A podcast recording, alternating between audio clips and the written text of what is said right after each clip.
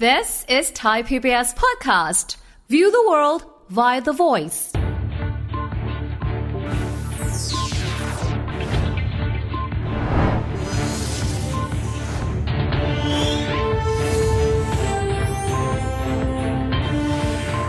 สิ่งที่เราต้องการก็คือเอาปัญหาประเทศปัญหาความประเทศคืออะไรความเจ็บปวดของผู้คน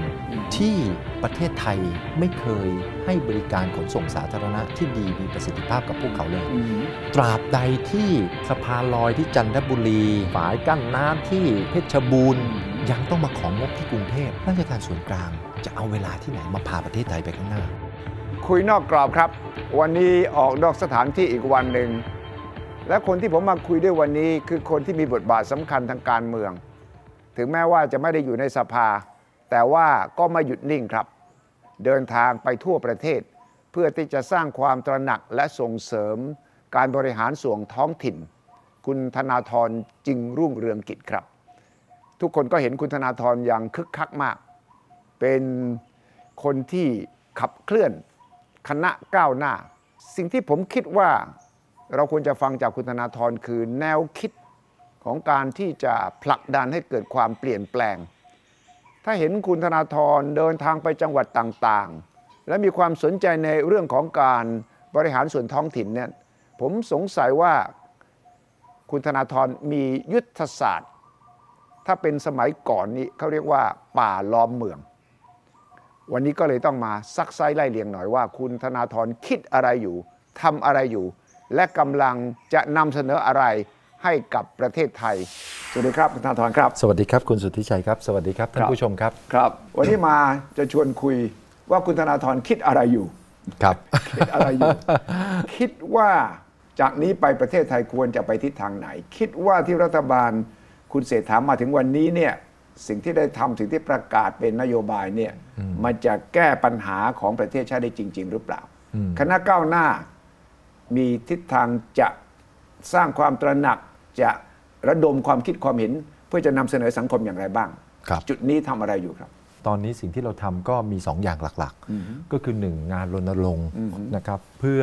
ส่งเสริมคุณค่าประชาธิปไตย สิทธิมนุษยชน ครับ นะครับเอ่อแล้วก็งานที่ 2 ก็คืองานให้คำแนะนำกับองค์กรปกครองส่วนท้องถิ่น กับอบตกับเทศบาล ครับ ในเรื่องที่เกี่ยวกับการบริการสาธารณะ ไม่ว่าจะเป็นเรื่องการจัดการขยะ ไม่ว่าจะเป็นเรื่องน้ำประปา ไม่ว่าจะเป็นเรื่องการศึกษา ไม่ว่าจะเป็นเรื่องการส่งเสริมการท่องเที่ยวของชุมชน ครับ นะครับก็เอ่อคณะก้าวหน้าก็ทำสองงานนี้ คืองานรณรงค์เรื่องคุณค่าประชาธิปไตย แล้วก็งานให้คำแนะนำกับองค์กรปกครองส่วนท้องถิ่นในการพัฒนาเมือง ทำไมเป็นเน้นชุมชนแล้วก็อบตอบจ สังเกตว่าลงไปในพื้นที่มาก นี่เป็นยุทธศาสตร์ป่าล้อมเมืองหรือเปล่า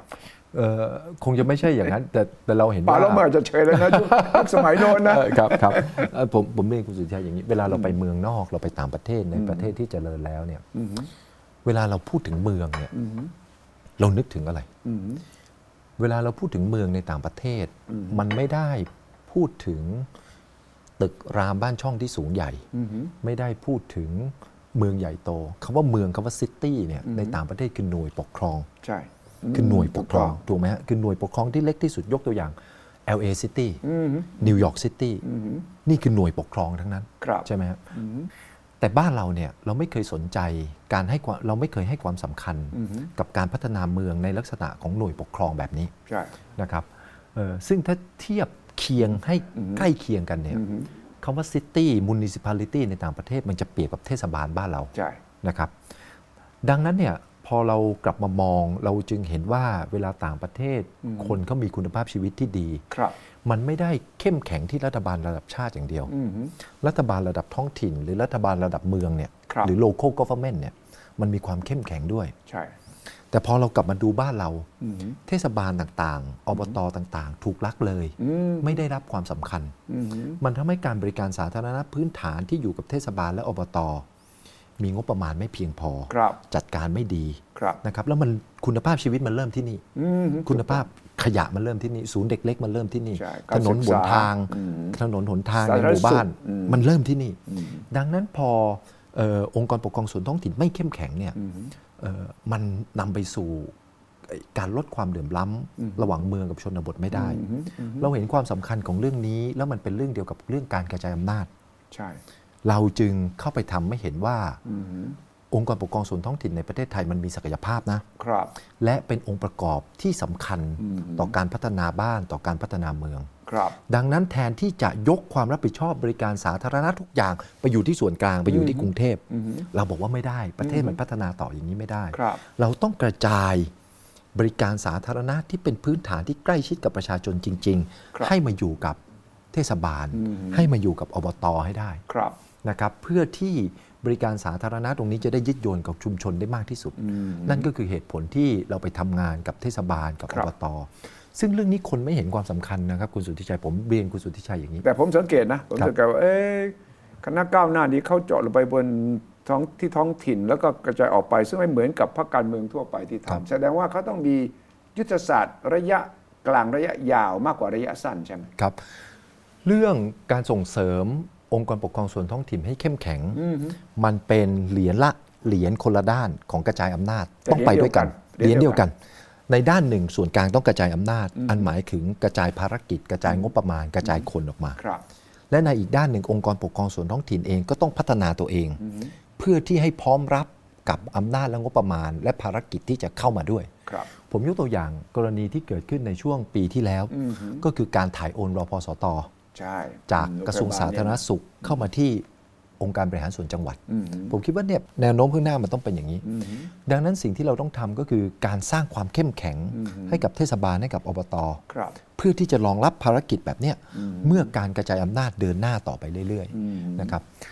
คนไม่เข้าใจความสำคัญเรื่องนี้ของการที่เกี่ยวข้องกับการพัฒนาประเทศ เรื่องนี้ไม่ใช่การพัฒนาท้องถิ่นอย่างเดียว เพราะอะไรครับคุณสุทธิชัย ตราบใดที่สะพานลอยที่จันทบุรี ฝายกั้นน้ำที่เพชรบูรณ์ ยังต้องมาของงบที่กรุงเทพ อืมอืม ราชการส่วนกลางจะเอาเวลาที่ไหนมาพาประเทศไทยไปข้างหน้า อืมอืม ผมคิดว่าเรื่องนี้สำคัญมาก คือบริการพื้นฐานเอาไปอยู่กับองค์กรปกครองส่วนท้องถิ่นให้หม ค ด รับ แล้วรัฐส่วนกลางเนี่ยมุ่งเน้นเรื่องสำคัญ ครับ ที่จะทำให้แขะไทยแข่งกับโลกได้ อืม โลกหมุนไปทุกวัน ครับ ถ้าเรายังเอารัฐส่วนกลาง อืม มาแก้ปัญหาจุกจิก แก้ปัญหาป่าไม้ แก้ปัญหาขยะที่จังหวัดนู้น แก้ปัญหาชล ครับ ประทานที่จังหวัดนี้ประเทศไทยไปข้างหน้า แต่ ไม่ได้ ที่ผ่านมาสสทำหน้าที่ตรงนี้ไง เชื่อมระหว่างงบกลางกับท้องถิ่นไปให้ไหมฉันช่วยแล้วนะดังดังนั้นแปลว่าบทบาทสส ถูกต้องต้องเปลี่ยน จะต้องเปลี่ยน ถูกต้องบทบาทสสต้องเปลี่ยน เพราะว่าที่ผ่านมาเราเพิ่งสสนะ ถูกต้อง ท้องถิ่น เพราะว่า อืม ถ้าไปดูสสเมืองนอกเขาไม่มีบทบาทนี้ ใช่ บทบาทในการพัฒนาเมืองพูดพูดกับบทบาทถ้าเปรียบเทียบในประเทศไทยก็คือบทบาทการพัฒนาตำบล อืม อยู่ที่นายกอบต อืมอืม ไม่ใช่อยู่ที่สส ใช่ใช่ นึกออกไหมฮะ ใช่ใช่ใช่ ก็คืออยู่ที่ภาษาอังกฤษก็คือแมร์ ครับ อยู่ที่แมร์ที่มาจากการเลือกตั้ง ใช่ ใช่ไหมฮะ ใช่ ดังนั้นเนี่ยพอประเทศไทยมันไม่มีการกระจายอำนาจเนี่ยนะครับคุณสุทธิชัย มันทำให้บทบาทของสสแบบเดิม คือไปดึงงบประมาณที่อยู่ข้างบนที่อยู่ส่วนกลางกรุงเทพกลับมาที่นี่กลับมาที่บ้านสสที่เก่งคือใครในความหมายการเมืองแบบดั้งเดิม คือสสที่ดึงงบประมาณ ใช่ เข้าพื้นที่ได้ ถูกต้อง แต่ถ้ากระจายอำนาจงบประมาณมันมาที่อบจงบประมาณมันมาที่เทศบาลและอบตแล้ว บทบาทสสแบบเดิมจะหมดไป ต้องเปลี่ยน แล้วสสจะได้ไปทำหน้าที่นิติบัญญัติจริง อืม ๆ มีกฎหมายหลายตัวเหลือเกินที่มันล้าสมัย ครับ โลกเปลี่ยนไปเร็วเหลือเกินจำเป็นจะต้องออกกฎหมายใหม่ อืม เพื่อมอบอำนาจ ครับ ให้รัฐบาลไปจัดการปัญหาและความท้าทายใหม่ ๆ ได้เยอะเหลือเกิน แต่สสตรงเนี้ยเดี๋ยวมันมันยังอยู่ก้ากึ่ง จะเจอ ระหว่างรูปแบบ ต้านจากสสยุคปัจจุบันไหม่บอกเอ้ยอย่างนั้นบทบาทฉันก็ แบบ หาย เดิม ไปสิ ใช่ มันจะเป็นอย่างนั้น คือในความหมายว่า ถ้าเรากระจายอำนาจได้บทบาทของสสแบบเดิมจะไม่มี อืม จะน้อยลง ใช่ นะครับ จะน้อยลง แล้วผมคิดว่านั่นคือการเมืองที่ควรจะเป็น สสควรจะเน้นไปที่การทำหน้าที่นิติบัญญัติ ครับ นะครับ ลองดูสิฮะ สภาชุด 66 เนี่ย อือหือ ผ่านมา 5 เดือนละ ใช่ ยังไม่มีกฎหมายที่สำคัญออกมาเลย อืมเพราะอะไร เพราะเราไม่เคยให้ความสำคัญกับงานนิติบัญญัติจริง ๆ ในสภา อืม นะฮะ ครับ เพราะว่าสสก็ยังมองไปว่าชาวบ้าน งานบุญงานบวช งานบุญ งานขาว บช งานดำ อ่ ใช่ แล้วก็ไปดูงบประมาณอะไรที่จะไปแปรยติได้เพื่อจะให้เขต อะไร เลือก ประ ตั้ง มาณ ชั้ นั้น นนะครับ ไหม ใช่ใช่ผมคิดว่าไอ้ไอ้การเมืองรูปแบบนั้นเนี่ยคงจะต้องค่อยๆ เปลี่ยนไป อืม นะครับเพื่อให้การเมืองมันเป็นสมัยใหม่มากขึ้น เพื่อให้บริการสาธารณะที่ยึดโยงอยู่กับองค์กรปกครองส่วนท้องถิ่นมีประสิทธิภาพมากขึ้น ครับ นะ ตัดมาจากการเมืองท้องถิ่น ระดับชาติ เรากำลังเจอกับแรงกดดันเยอะ และพูดถึงความสามารถในการแข่งขันของเรา มองว่านโยบายของรัฐบาลปัจจุบันก็พยายาม เช่นส่งเสริมเรื่องโครงสร้างใหญ่ๆแลนบริดจ์ที่เรากำลังพูดถึงอยู่ แล้วก็ต้องการให้เห็นว่าเนี่ยเรากำลังดึงการลงทุนจากต่างชาติเข้ามา นายกก็ขยันมาก บินไปที่ต่างๆ FDI ขอให้ทุกคนมา มีชื่อบริษัทดัง ๆ ทั้งหลายแหล่มา มองว่าประเทศไทยเราณจุดนี้เนี่ยจัดลำดับความสำคัญเลยนะ ถ้าคุณธนาธรจัดได้เนี่ยเราต้องทำอะไรเพื่อที่จะให้ประเทศไทยเราเนี่ยพ้นจากกับดักรายได้ปานกลาง ครับผมเอ่อผมคิดว่าคีย์หลักเนี่ยนะครับอยู่ที่การใช้พาราดามเดิม การใช้กระบวนทัศน์การพัฒนาแบบเดิม ในศตวรรษที่ 21 ใช้ไม่ได้ผลอีกต่อไป กระบวนทัศน์การพัฒนาแบบเดิมคืออะไร ประกอบด้วย 2 องค์ประกอบสำคัญหนึ่งก็คือดึง FDI จากต่างประเทศ มองประเทศไทยเป็นฐานการผลิตของโลก อ่าดึงเอาทุนต่างชาติเข้ามา เข้ามาลงทุนในประเทศไทยมาสร้างโรงงานแล้วจ้างงานนะครับ อันที่สองก็คือ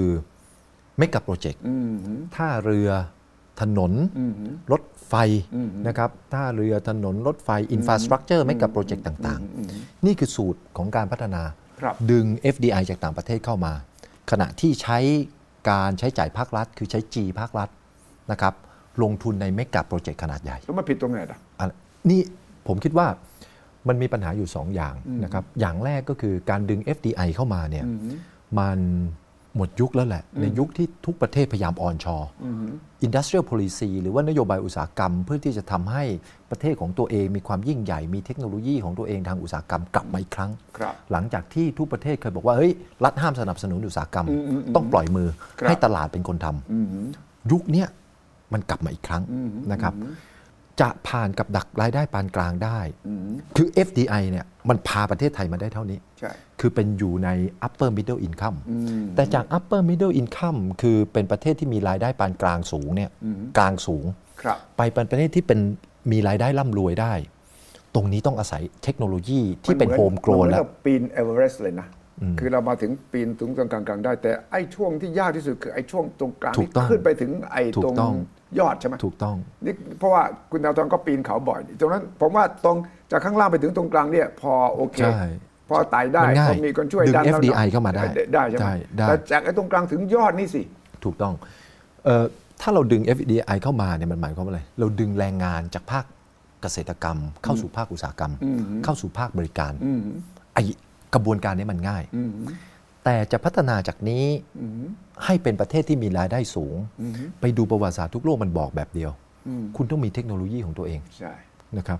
ดังนั้นเราอยากเห็นการที่รัฐบาลให้ความสำคัญกับวิทยาศาสตร์ เทคโนโลยีและวิศวกรรม เพื่อให้บริษัทของประเทศไทย มีเทคโนโลยีของตัวเองที่แข่งขันกับโลกได้ ครับ นี่เป็นด้านที่หนึ่งที่ต้องเปลี่ยน ด้านที่สองก็คือประดามไอกระบวนทัศน์ที่จะต้องมีเมกะโปรเจกต์ขนาดใหญ่นะครับ ผมคิดว่าเราต้องการเมกะโปรเจกต์ขนาดใหญ่ ที่ย่อยๆ ในแต่ละพื้นที่ พูดอย่างนี้งง ผมยกตัวอย่าง การจัดการขยะอย่างเดียวนะ ผมคิดว่าเรากำลังพูดถึงอุตสาหกรรมมูลค่า 2 0 0แสนล้านบาท ถ้าเราต้องลงทุนในซัพพลายเชนการจัดการขยะ ทั้งประเทศให้สมบูรณ์ ให้จัดการขยะได้เหมือนประเทศโลกที่หนึ่งต้องใช้ 2 0 0แสนล้าน เออ เฉพาะขยะ ครับ การพัฒนาสมาร์ทกริดเพื่อให้ประเทศไทยพร้อมรับมือกับการเข้ามาของ renewable energy อ่าพลัง ทุกบ้านติดโซล่าร์ขายกับกริดกริดขายไฟฟ้าจากโซล่าร์กับที่กริดได้ หมายความว่าระบบกริดทั้งประเทศมันต้องเปลี่ยน ใช่ กริดไฟฟ้าต้องประเทศต้องเปลี่ยน ใช่ กริดไฟฟ้าประเทศอย่างเดียวเนี่ยนี่ก็อีก2องแสนล้าน เรากำลังมองถึงเมกะโปรเจกต์แบบนี้ที่มันเตรียมประเทศไทยพร้อมรับมือกับอนาคต อย่าลืมว่าการจัดการขยะไม่ดี ครับ ทำให้เกิดคาร์บอนฟุตปรินต์เยอะมากนะฮะ อืมถูกต้อง ถ้าเราไปสัญญากับประชาคมโลก ว่าเราจะเป็นคาร์บอนนิวทรัลในอนาคต ยังไงก็หลีกหนีไม่พ้นที่จะต้องกลับมาเรื่องการจัดการขยะ การจัดการสิ่งแวดล้อม ใช่ ในความคิดของผมครับคุณสุทธิชัย สิ่งที่เราต้องการก็คือ G ภาครัฐยังเป็นสำคัญอยู่ เราไม่ได้ต้องการ G ตัวใหญ่ๆ ที่ใดที่หนึ่ง เราต้องการ G ที่ใหญ่เท่ากัน อืมแล้วกระจาย แต่กระจายไปอยู่ทุกที่ จัดการขยะให้ดีทุกที่ จัดการกริดใหม่ทั่วประเทศ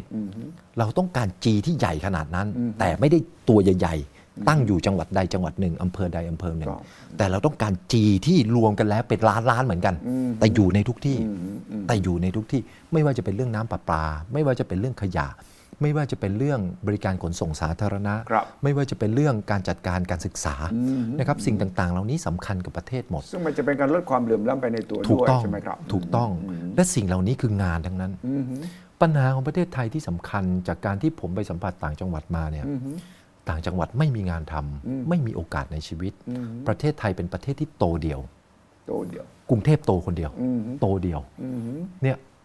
ไปต่างจังหวัดถามดู หางานเอกชน ที่เงินเดือน 25,000 บาทต่อเดือน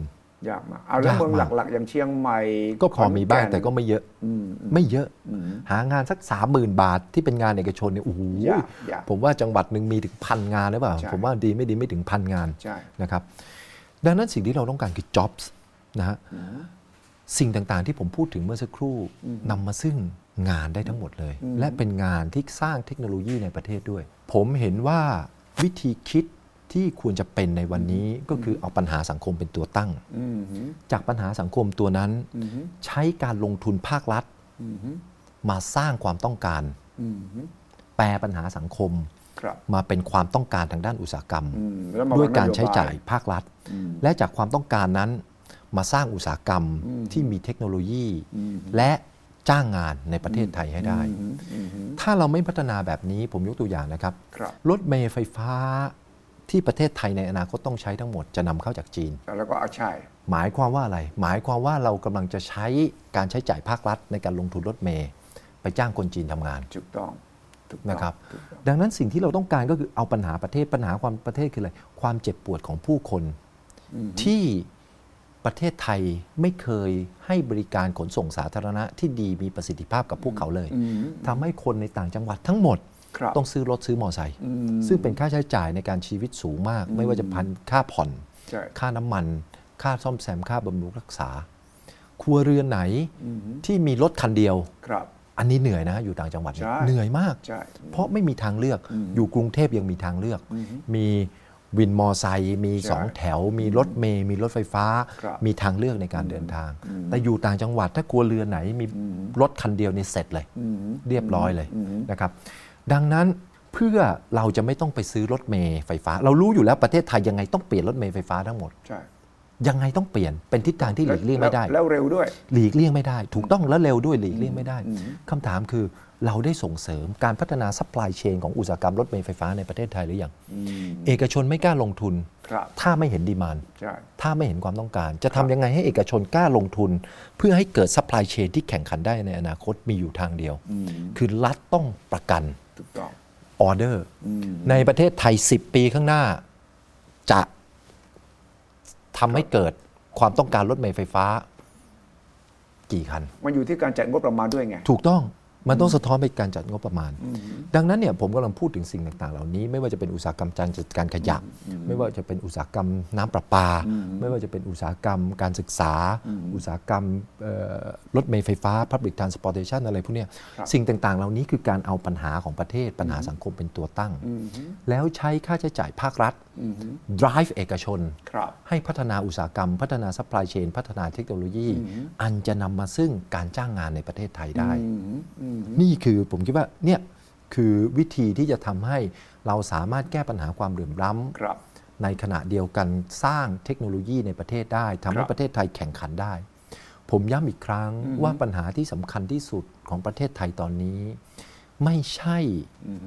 การเติบโต GDP ต่ำเฉพาะหน้า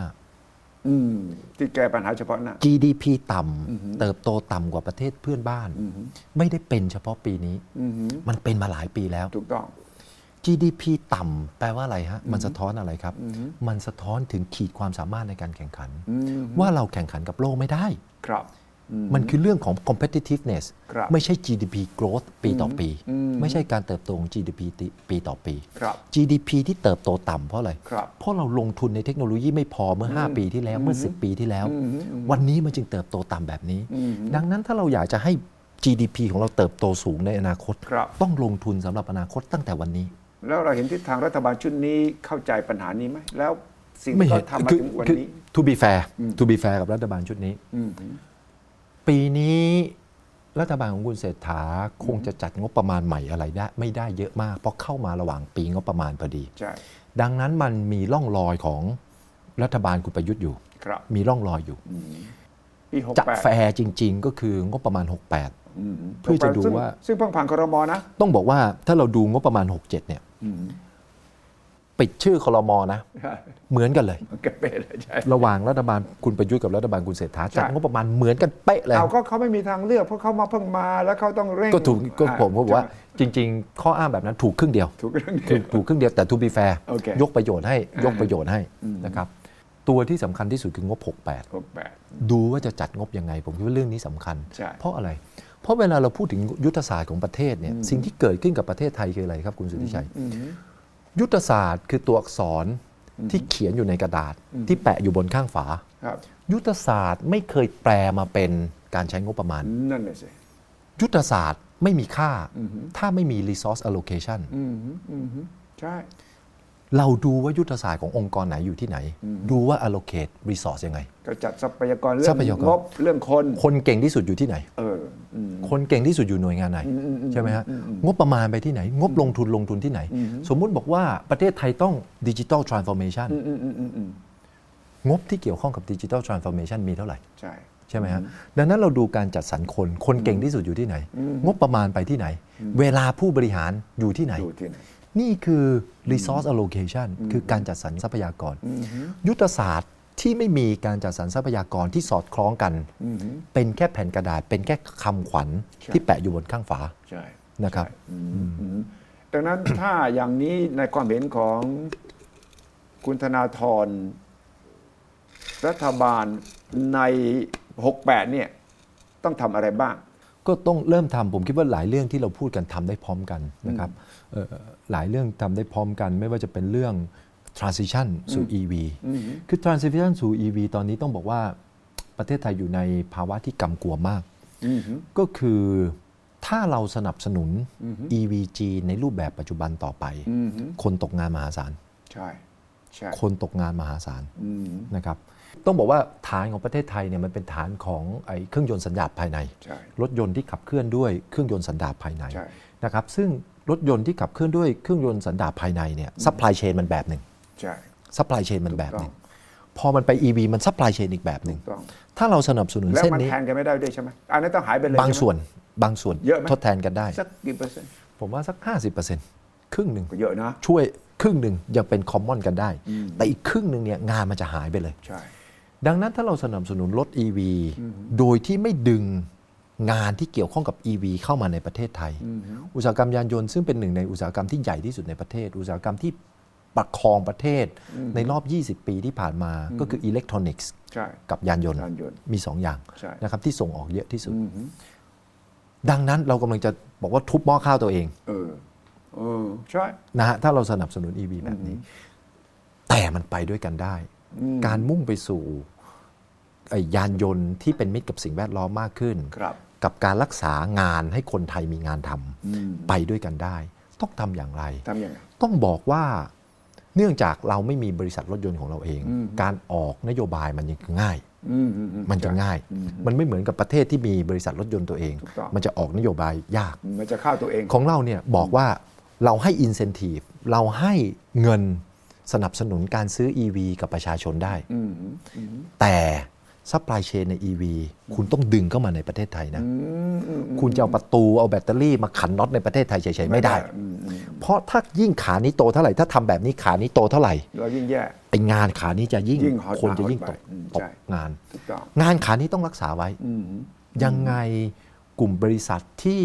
มาตั้งฐานผลิตเครื่องรถยนต์ที่ขับเคลื่อนด้วยเครื่องยนต์สัญญาณภายใน ครับ ในประเทศไทยอยู่แล้วทิ้งเขาไม่ได้ อืม นะครับ แต่ตัวใหม่เพื่อ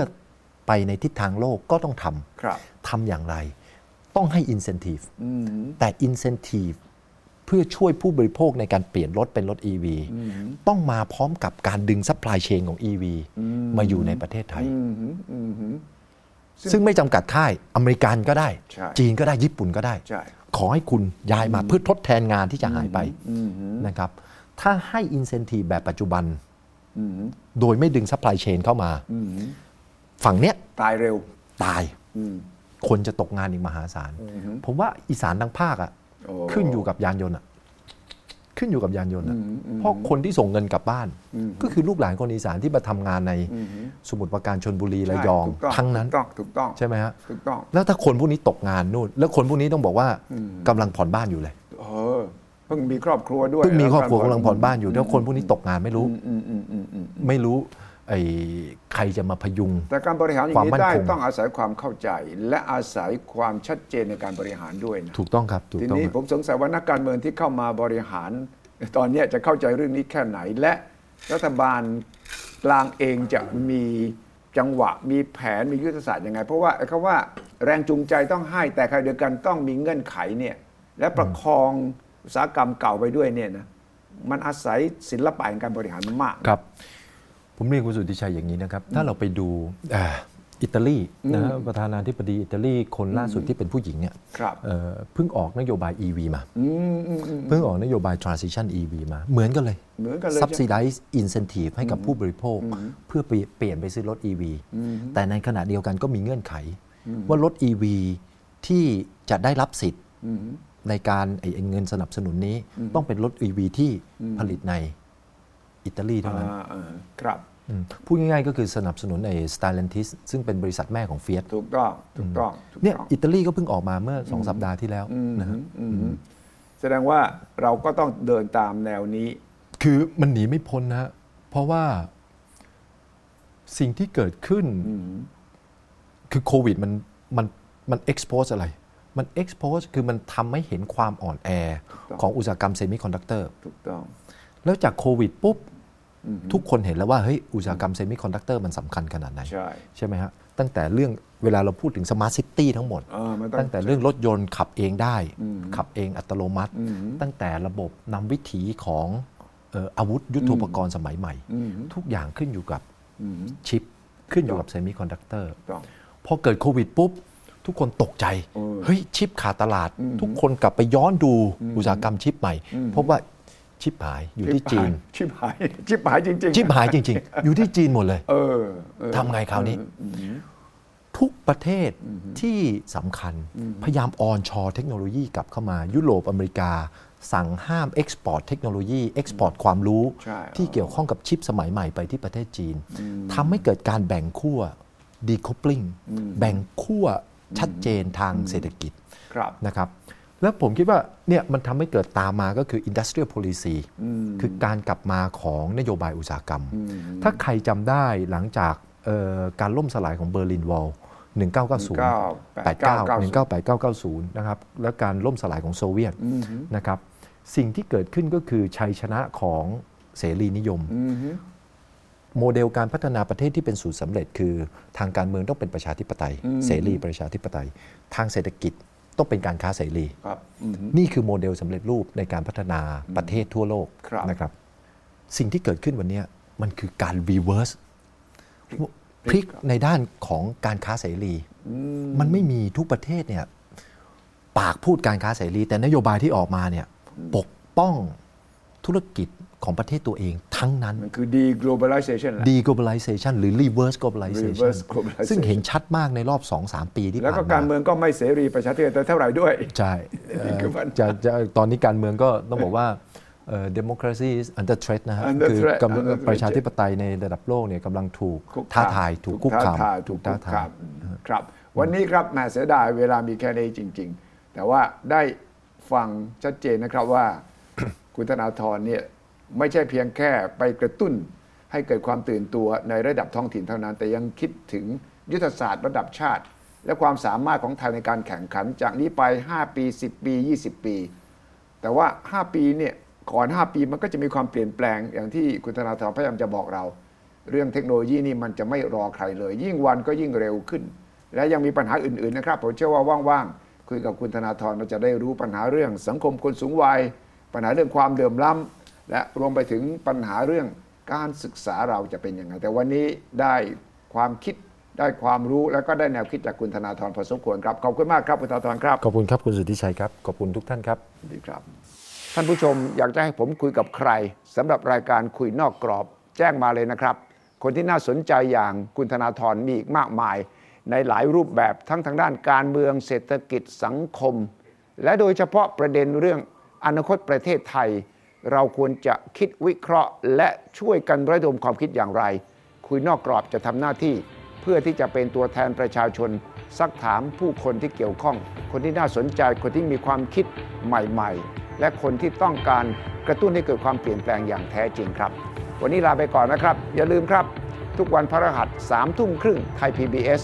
คุยนอกกรอบจะคุยกับทุกคน ทั้งความคิดเดิม ความคิดใหม่ และความคิดนอกกรอบจริง ๆ ครับ วันนี้ลาไปก่อนครับ สวัสดีครับ